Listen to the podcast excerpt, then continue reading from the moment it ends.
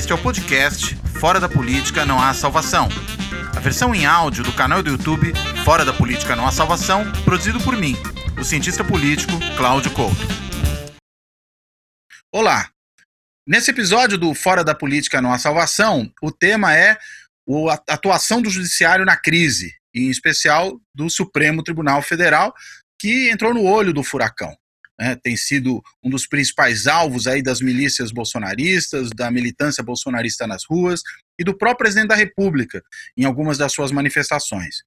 Nós vemos o STF envolvido em inquéritos importantes, como o da investigação das fake news, mas que tem um sério questionamento com relação à sua própria origem e à sua própria condução.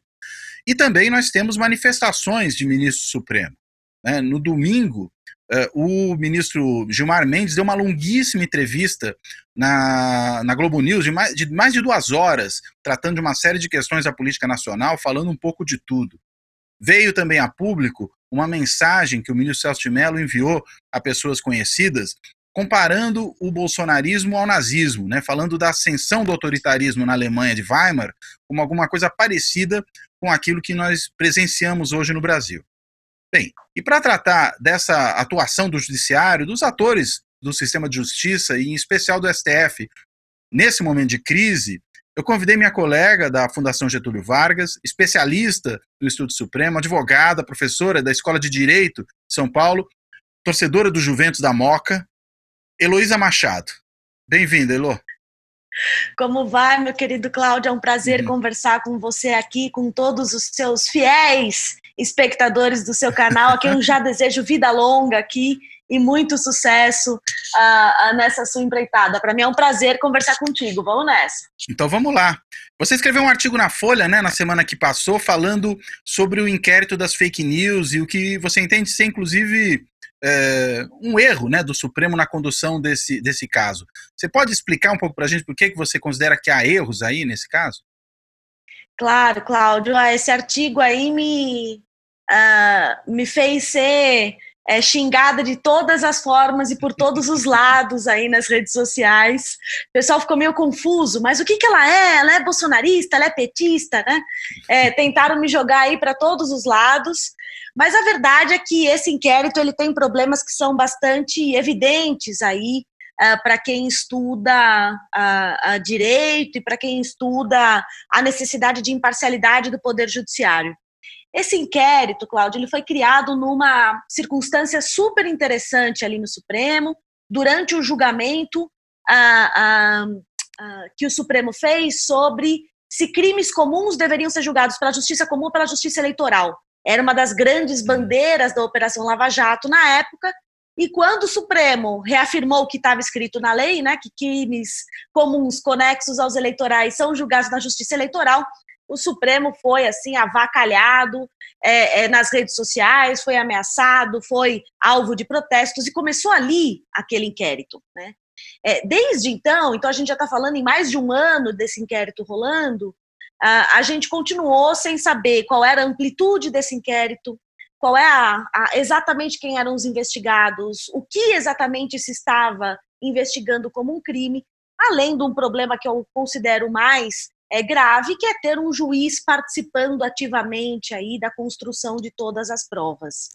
De certa maneira, o Alexandre de Moraes, ao longo desse ano, que é o relator é, é desse inquérito, é, tomou algumas providências para afastar parte dessas críticas, então ele já avisou que não vai julgar esse inquérito, ele tem tornado as suas decisões nesse inquérito públicas, então, para que, é, de alguma maneira, sejam controladas, mas se trata de um inquérito diferentão mesmo. É, a gente não precisa defender esse inquérito, porque ele traz problemas para a noção de imparcialidade devido ao processo legal.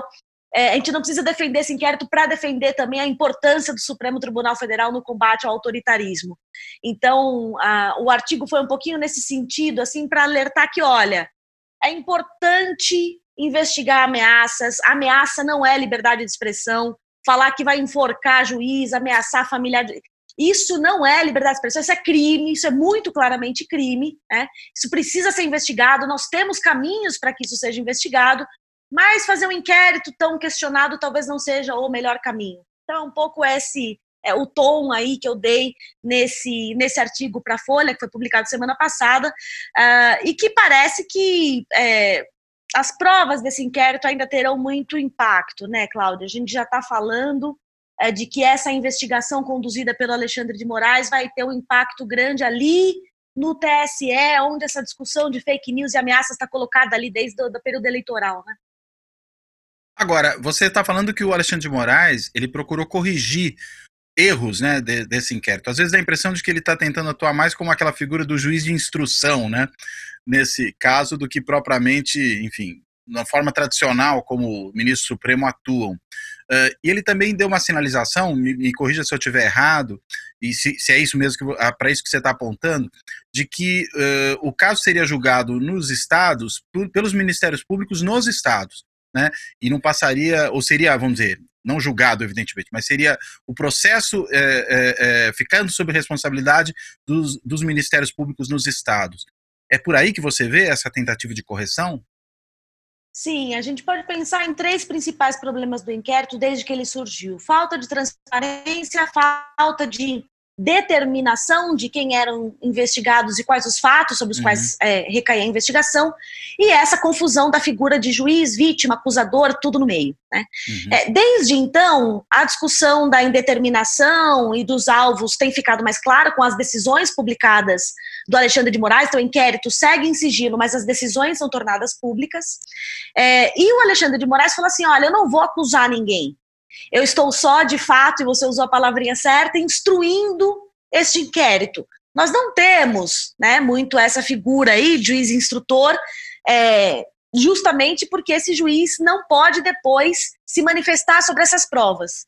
E aí o Alexandre falou assim: olha, não vou acusar ninguém, quem vai fazer as denúncias serão é, os membros do Ministério Público, seja para pessoas com foro ou sem foro, e aí com foro seria é, o nosso é, muito ativo, o Procurador-Geral da República, Augusto Aras, né, que certamente está ansioso para oferecer uma série de denúncias a partir desse inquérito, uh, e ele avisou que ele também não vai julgar, que se eventualmente tiver é, alguma ação uh, uh, com prerrogativa de foro no Supremo, como ele participou da produção das provas, ele não vai é, julgar.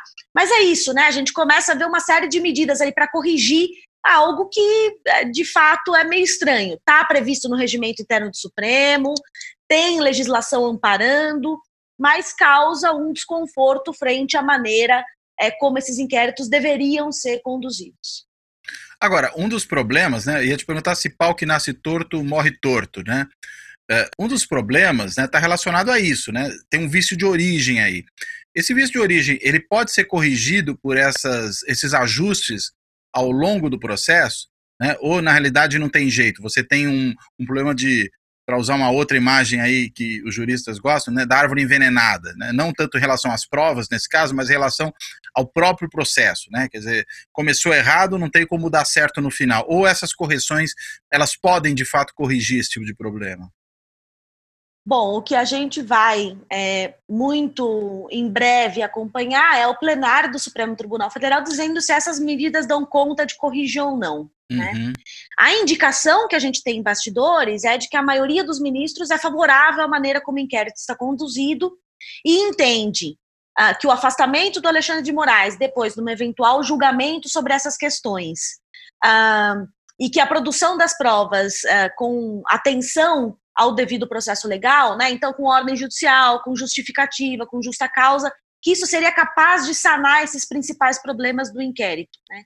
É, eu acredito que a validade das provas ela permanece rígida, né? Porque a discussão da, da produção da prova é você ter uma, uma supervisão judicial, que no, no caso está acontecendo, né? O que a gente tem uma super supervisão judicial, a gente tem ministro do Supremo atuando, é, outros juízes e instrutores que auxiliam nesse inquérito, é, a atuação da Polícia Federal a partir de ordens judiciais.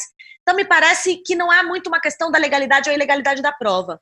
Hum. Mas o inquérito em si, ele vai trazer limitações quando for é, julgado, se eventualmente for julgado enquanto uma ação penal no Supremo Tribunal Federal, porque o Alexandre de Moraes vai precisar se afastar, não vai poder julgar, e isso também a gente precisa dizer pode vir a abrir um precedente um pouco complicado em relação ao poder que ministros e que o presidente do Supremo Tribunal Federal tenha de abrir investigações assim um tanto amplas e indeterminadas e conduzir essas investigações é, é, sem que a gente saiba exatamente o que está sendo investigado. Agora, tem, tem duas coisas aí interessantes, né? Quer dizer, há muitas interessantes, mas eu, eu vou falar de duas aqui. Uma é te perguntar: teria como evitar esse problema inicial, né? O que, que deveria ter sido feito no começo desse processo para evitar que a situação tivesse ocorrido dessa maneira? Uh, e a segunda tem a ver com. Você falou dos ministros supremos hoje estarem cerrando fileiras em torno né, da, da aprovação desse inquérito, da maneira como vem sendo conduzido. A impressão que dá é que essa é uma posição dos juízes que foi mudando ao longo do processo, e talvez muito em função do ambiente político, né, desse cenário de embate entre o presidente da República, os seus apoiadores, as suas milícias e as instituições, e colocando o Supremo, inclusive, no olho do furacão. Nós vimos até esses dias aquele grupo lá dos 300, que na verdade são os 15, que foram à frente do Supremo Tribunal Federal com tochas, uma marcha militar, lembrando a Ku Klux Klan, uh, falando contra o STF. Eu imagino que às vezes esse tipo de situação acaba produzindo um ambiente favorável à mudança de postura dos ministros supremos e aí até deles, se, vamos dizer, eh, se cerrarem numa, numa ação defensiva da própria instituição e até mudarem aquilo que eles decidiriam num outro contexto. Você concorda que é por aí? Eu concordo sim, Cláudio. O que a gente está vendo, uh, na verdade, é um Supremo que já uh, vinha fragilizado. Não, então a gente precisa dizer que o Supremo começa o ano de 2019, né? ainda voltando ali para a origem daquele inquérito fragilizado, com uma série de decisões excepcionais no âmbito da Operação Lava Jato, com o papel do Supremo no impeachment. Então, o Supremo começa, talvez, é, o período da nossa história recente, em que ele precisaria estar mais é, forte, altivo e resistente, muito fragilizado. Né? Uhum. É, e fragilizado pelas suas próprias más decisões. Quando ele instaura esse inquérito, há uma grande desconfiança, afinal de contas, o que o Supremo está fazendo, né? fragilizado dessa forma, uh, uh, criando um mecanismo que, ainda que previsto uh, no regimento interno, tem uma série de limitações e questionamentos jurídicos, e uma grande indeterminação. Naquela época a gente não sabia se eram ataques vindos da Operação Lava Jato, de outros movimentos, como eventualmente MBL, ou se a gente está falando de fato de milícias incitadas por um gabinete do ódio, com financiamento, com participação é, de parlamentares, que é o que hoje se revela nesse inquérito. Né? Uhum. É, desde então, a gente tem um Supremo cada vez mais atacado. Né? É, um Supremo uh, que tem sido uh, alvo de diversas manifestações, com apoio do presidente da República, numa ideia de se fechar Supremo Tribunal Federal, coisas inadmissíveis, né? ameaças diretamente feitas aos membros é, do Supremo Tribunal Federal. Então, é evidente que o Supremo tem todo o direito de se defender, assim como seus ministros, particularmente. Né? E esse inquérito se tornou esse espaço de defesa institucional e pessoal dos ministros frente a esses ataques que são absolutamente inadmissíveis, antidemocráticos é, é, e que precisam encontrar um fim. Esse inquérito permitiu que esse grande esquema de gabinete do ódio, participação de empresários, assessores de parlamentares, parlamentares estaduais, parlamentares federais, é, filho de presidente da República, uh, vereador federal, perfis né? de blogueiros, exatamente, vários perfis de blogueiros é, no Twitter. Então, assim, é um esquema enorme, né? É, isso começou a ser é, desvendado por esse inquérito aí sobre a instrução é, do, do Alexandre de Moraes. É, como é que o Supremo vai é, se posicionar agora frente a isso, né? É, esse inquérito me parece que começa a chegar a um termo, né, a uma conclusão. Me parece que já há é, uma narrativa clara, né? Então, Alexandre de Moraes fala em associação criminosa para é, cometimento do crime de ameaça e contra as instituições públicas. Então, me parece que a conclusão desse inquérito se dará muito em breve. O que, que poderia ter sido feito, né, ao invés é, do Supremo encampar sua autodefesa de maneira legítima? É, será que o Supremo fez isso por desconfiança do Procurador-Geral da República? Hum. Será que o Supremo fez isso por acreditar que não haveria imparcialidade necessária do Ministério Público Federal para conduzir uma investigação é, tão entranhada, vamos dizer assim, no atual, é, com os interesses e no atual governo federal? Se essa época, é uma resposta. E na época era Raquel Dodge ainda, né? Desculpa te interromper, só para pontuar. ainda era Raquel Dodge. Uhum. Na época ainda era Raquel Dodge que sairia dali a pouco. Né? Uhum. Então, será que o Supremo estava analisando eventualmente uma participação do Ministério Público Federal nesses ataques a partir da Operação Lava Jato e depois é, é, as investigações mostraram para um outro lado ou outros é, investigados se mostraram mais é, é, perigosos, vamos dizer assim? É, aí a gente tem um problema, tem um problema institucional. Né? Uhum. e o Supremo eventualmente se posicionar frente a isso, dizer é, que não há uma confiança, de que houve, é, não há uma imparcialidade do Procurador-Geral da República, de que ele não está se portando como exige a Constituição, seria um ganho para que a gente pudesse superar todas essas falhas daqui para frente. Muito bom. Quer dizer, agora você acha que eles desconfiavam inclusive da própria Raquel Dodge naquele momento? Porque ela, ela poderia ser reconduzida ao cargo pelo Bolsonaro, né? E ela se mostrou num primeiro momento diante do governo Bolsonaro até bastante cordata. Quando ela percebeu que não seria de qualquer maneira indicada, ela passou a ter uma postura mais agressiva. Talvez se naquele momento não houvesse essa desconfiança em relação a ela, como hoje parece que se cria de maneira até mais disseminada com respeito ao Augusto Aras, é possível que o processo não tivesse começado com esse, com esse vício, né? Exatamente, o processo, a, a gente imagina, né, é, que eles começaria como outros vários processos muito delicados também. A gente passou pelo julgamento da ação penal 470, que atingiu ali o núcleo, não é? é do poder à época. A gente estava falando ali de, de, grandes ministros, e que foram investigados é, pela Procuradoria-Geral da República, e o caso foi levado ao Supremo e foram julgados e segue a vida. Né?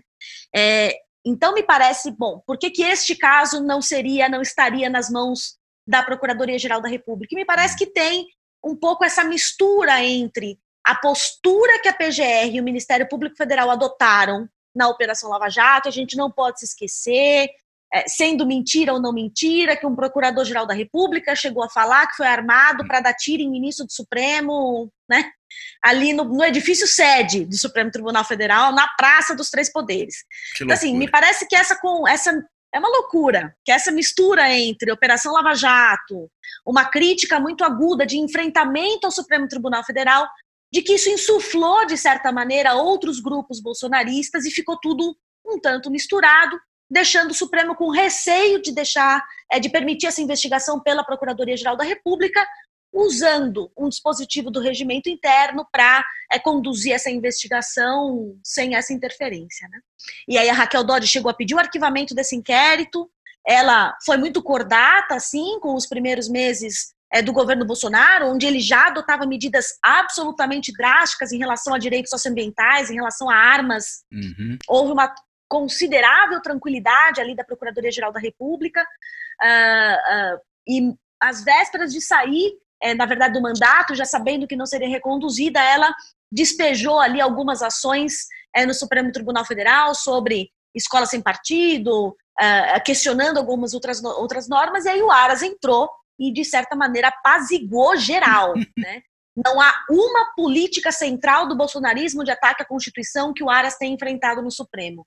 Isso é inacreditável. Agora, um outro aspecto também desse inquérito ele, ele, é um inquérito que dá um filme, né? Se a gente for fazer. É, é, aquela questão do regimento interno né, do Supremo, que ele foi instaurado invocando o regimento interno do Supremo, que diria que crimes cometidos dentro do tribunal são de responsabilidade da própria corte investigar. Acho que esse foi o subterfúgio encontrado aí. A questão é que a gente está falando de crimes de internet. E aí começa a surgir uma interpretação, digamos, bastante é, é, diferente do usual, que é essa de que crimes de internet, na realidade, são ubíquos, né? Eles podem acontecer em qualquer lugar e, portanto, se eles atacam o ministro do Supremo, pode-se dizer que eles ocorrem dentro do ambiente do Supremo, né? Como é que você lê essa interpretação? Ela me parece, pode até ser muito interessante, porque, enfim, o mundo mudou, ok. Mas faz sentido? Olha, é, eu acho que é forçar um pouco a barra, né? Me parece que a gente está é, tentando passar um elefante né, colocando ele no envelope por debaixo da porta, assim, não vai dar certo, né, não vai passar. Então, é, é, me parece claramente que é uma postura mesmo de, de, defesa, a gente não sabe a quais ataques exatamente geraram a instauração desse inquérito, né. É, hum. Quando ele vier a público, e se ele vier a público, acho que tudo vai ficar mais claro. Por enquanto, isso não está. É, eu mencionei no começo da nossa conversa o julgamento sobre crimes comuns conexos aos eleitorais. Por que, que isso é importante? Porque o inquérito foi aberto durante esse julgamento. Um advogado é, é, foi ao púlpito dizer: olha, eu estou aqui defendendo o meu cliente para que o caso dele vá para a justiça eleitoral, mas a verdade é que vocês, ministros, estão sendo atacados. E leu ali, né, é, no púlpito, durante o julgamento, uma, um artigo de um procurador da República que dizia que o Supremo ia ser conivente com a corrupção, que o Supremo estar acabando com a Operação Lava Jato, que o Supremo não tinha vergonha na cara, em termos mais gerais, assim. E o Toffoli reage imediatamente àquela fala, ele suspende a sessão, ele fala, isso é muito grave, nós não podemos permitir que isso aconteça. Ele suspende a sessão e volta com a portaria de abertura do inquérito já designação do Alexandre de Moraes para investigação. Então, assim, a gente não sabe exatamente, exatamente ali, naquele momento, naquele julgamento daquela semana, o que gerou a instauração desse inquérito. Uhum. Ele pode até ter encontrado outros indícios que fizeram, talvez, é, procurar outras coisas mais graves. Eventualmente, a gente tem até é, tido alguma ameaça, vamos dizer assim, nas dependências do Supremo Tribunal Federal e a gente não saiba. Né? Hum. É, mas a do Aras seria uma, né? A, a, do Aras não, desculpa. A do Janot seria uma, né? Porque se ele realmente entrou exemplo, armado lá. Seria uma. É, exatamente, né? Procurador-Geral da República fala que entra armado para dar tiro em ministro do Supremo dentro do edifício do Supremo é claramente a hipótese do regimento 43, uhum. né, do artigo 43 do regimento. É, é, mas essa interpretação de que por serem crimes digitais estão em todo lugar me, me parece um pouco, uh, vamos dizer assim, forçada demais. A gente já tem uma jurisprudência consolidada sobre a competência para julgamento de, é, de crimes digitais e não me parece que ela seria bastante, enfim, combinada com esse regimento interno aí do Supremo, não. Tá, agora, para a gente começar a fechar a conversa aqui, né, é, deixa eu te perguntar, essa mensagem em tese privada do ministro Celso de Mello, né, comparando a escalada autoritária do bolsonarismo com a ascensão do nazismo na Alemanha, é, isso pode comprometer a capacidade dele de atuar em casos envolvendo o governo? Tudo bem que ele mandou para pessoas próximas, não era uma mensagem pública, mas é, pode se levantar, por exemplo, um questionamento sobre a isenção do ministro Celso de Mello nesse caso? Olha, Cláudio, eu acredito que não. Tá? A gente não está falando de um caso de impedimento e suspeição. Né? É, ele não está é, se antecipando ao julgamento de nenhum caso específico, né? É, ele está, de certa maneira, respondendo a uma pretensa interpretação uh, que tem rodado aí nas redes sociais do artigo 142 da Constituição, que é o artigo que trata das Forças Armadas. Né?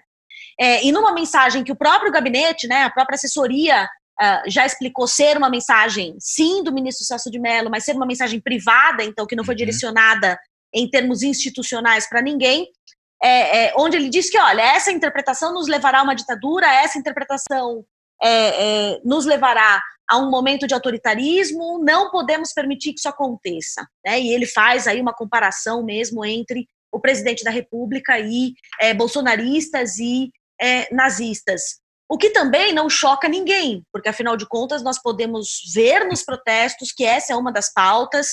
Nós assistimos é, incrédulos, né, uma, uma marcha é, falseando aí grupos supremacistas brancos em, em pleno, pleno esplanada dos ministérios, ali no Planalto Central, uma, uma loucura. Né?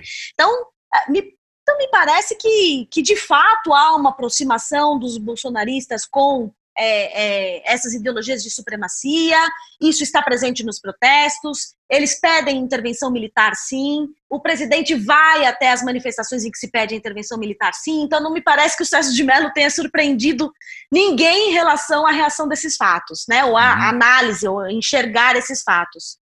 É, e ele expressar uma opinião pessoal dele sobre uh, como ele vê esse perigo, como ele vê a interpretação do 142, não me indica ali nenhum tipo de impedimento ou suspeição. É evidente que isso será alegado, mas não há uma razão jurídica suficiente para afastar o ministro Celso de Mello para isso. Os ministros têm opinião, os ministros dão entrevistas, os ministros é, participam de eventos acadêmicos, eles oferecem as suas interpretações em tese é, sobre a lei. O que eles não podem é antecipar especificamente hum. é, o julgamento de um caso que está ali no Supremo. E esse caso ainda não está no Supremo, né?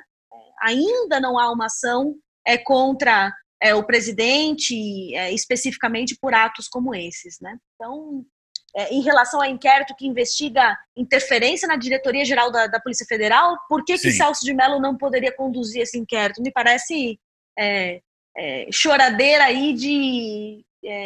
Mal de perdedor, perdedor, por antecipação? Acho que não tem muita perdedor por antecipação aí, porque sabe que o negócio tá feio, mas eu não acho que há nenhum tipo de, uh, de impedimento ou suspeição nos termos da lei para isso. Né? Tá ótimo. Elô, quero te agradecer muitíssimo é, por, por participar aqui do canal né, e do podcast. E deixo para você as últimas palavras, se você quiser ainda colocar mais alguma questão relacionada ao que pode ser a ação do Supremo no próximo período, é, deixo com você as últimas palavras. Maravilha, Cláudio. É...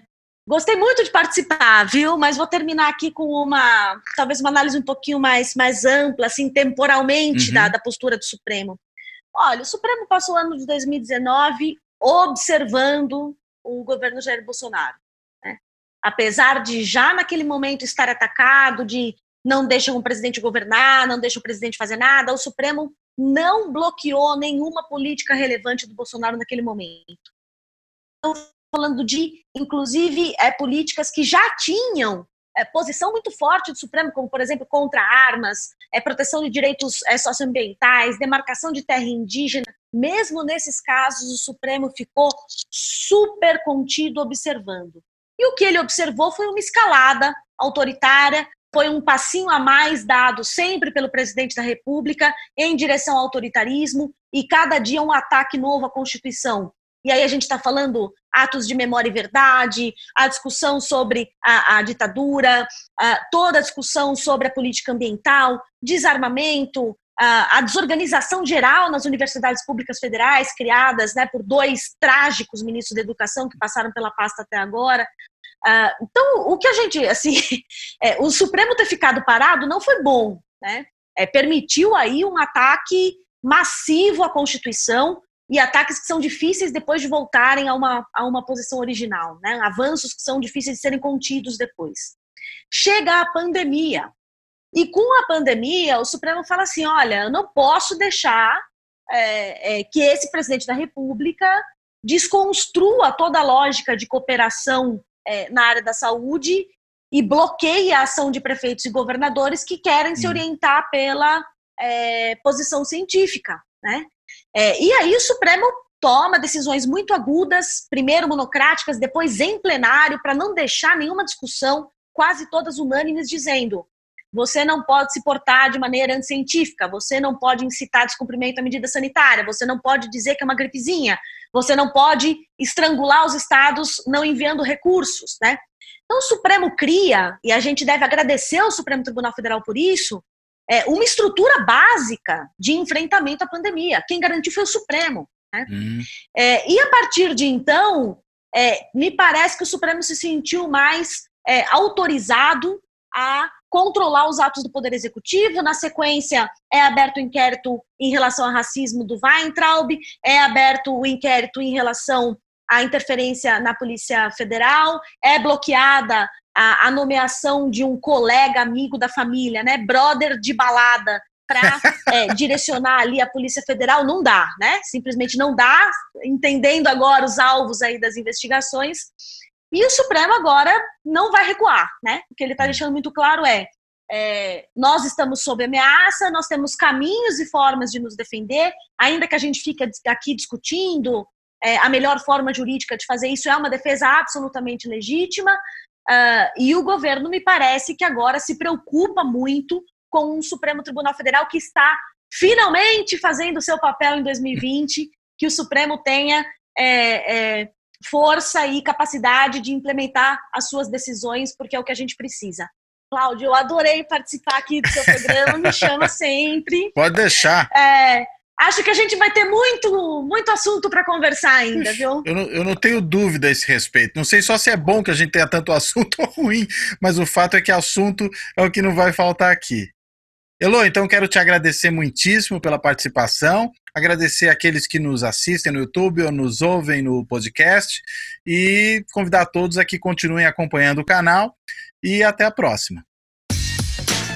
Além do podcast, disponível em 16 agregadores, dentre eles o Podcast Addict, o Anchor, o Apple, o Deezer, o Google Podcasts, o Spotify, o Stitcher e o TuneIn, o Fora da Política Não Há Salvação também está no canal do YouTube. Visite o nosso canal do YouTube, curta e se inscreva.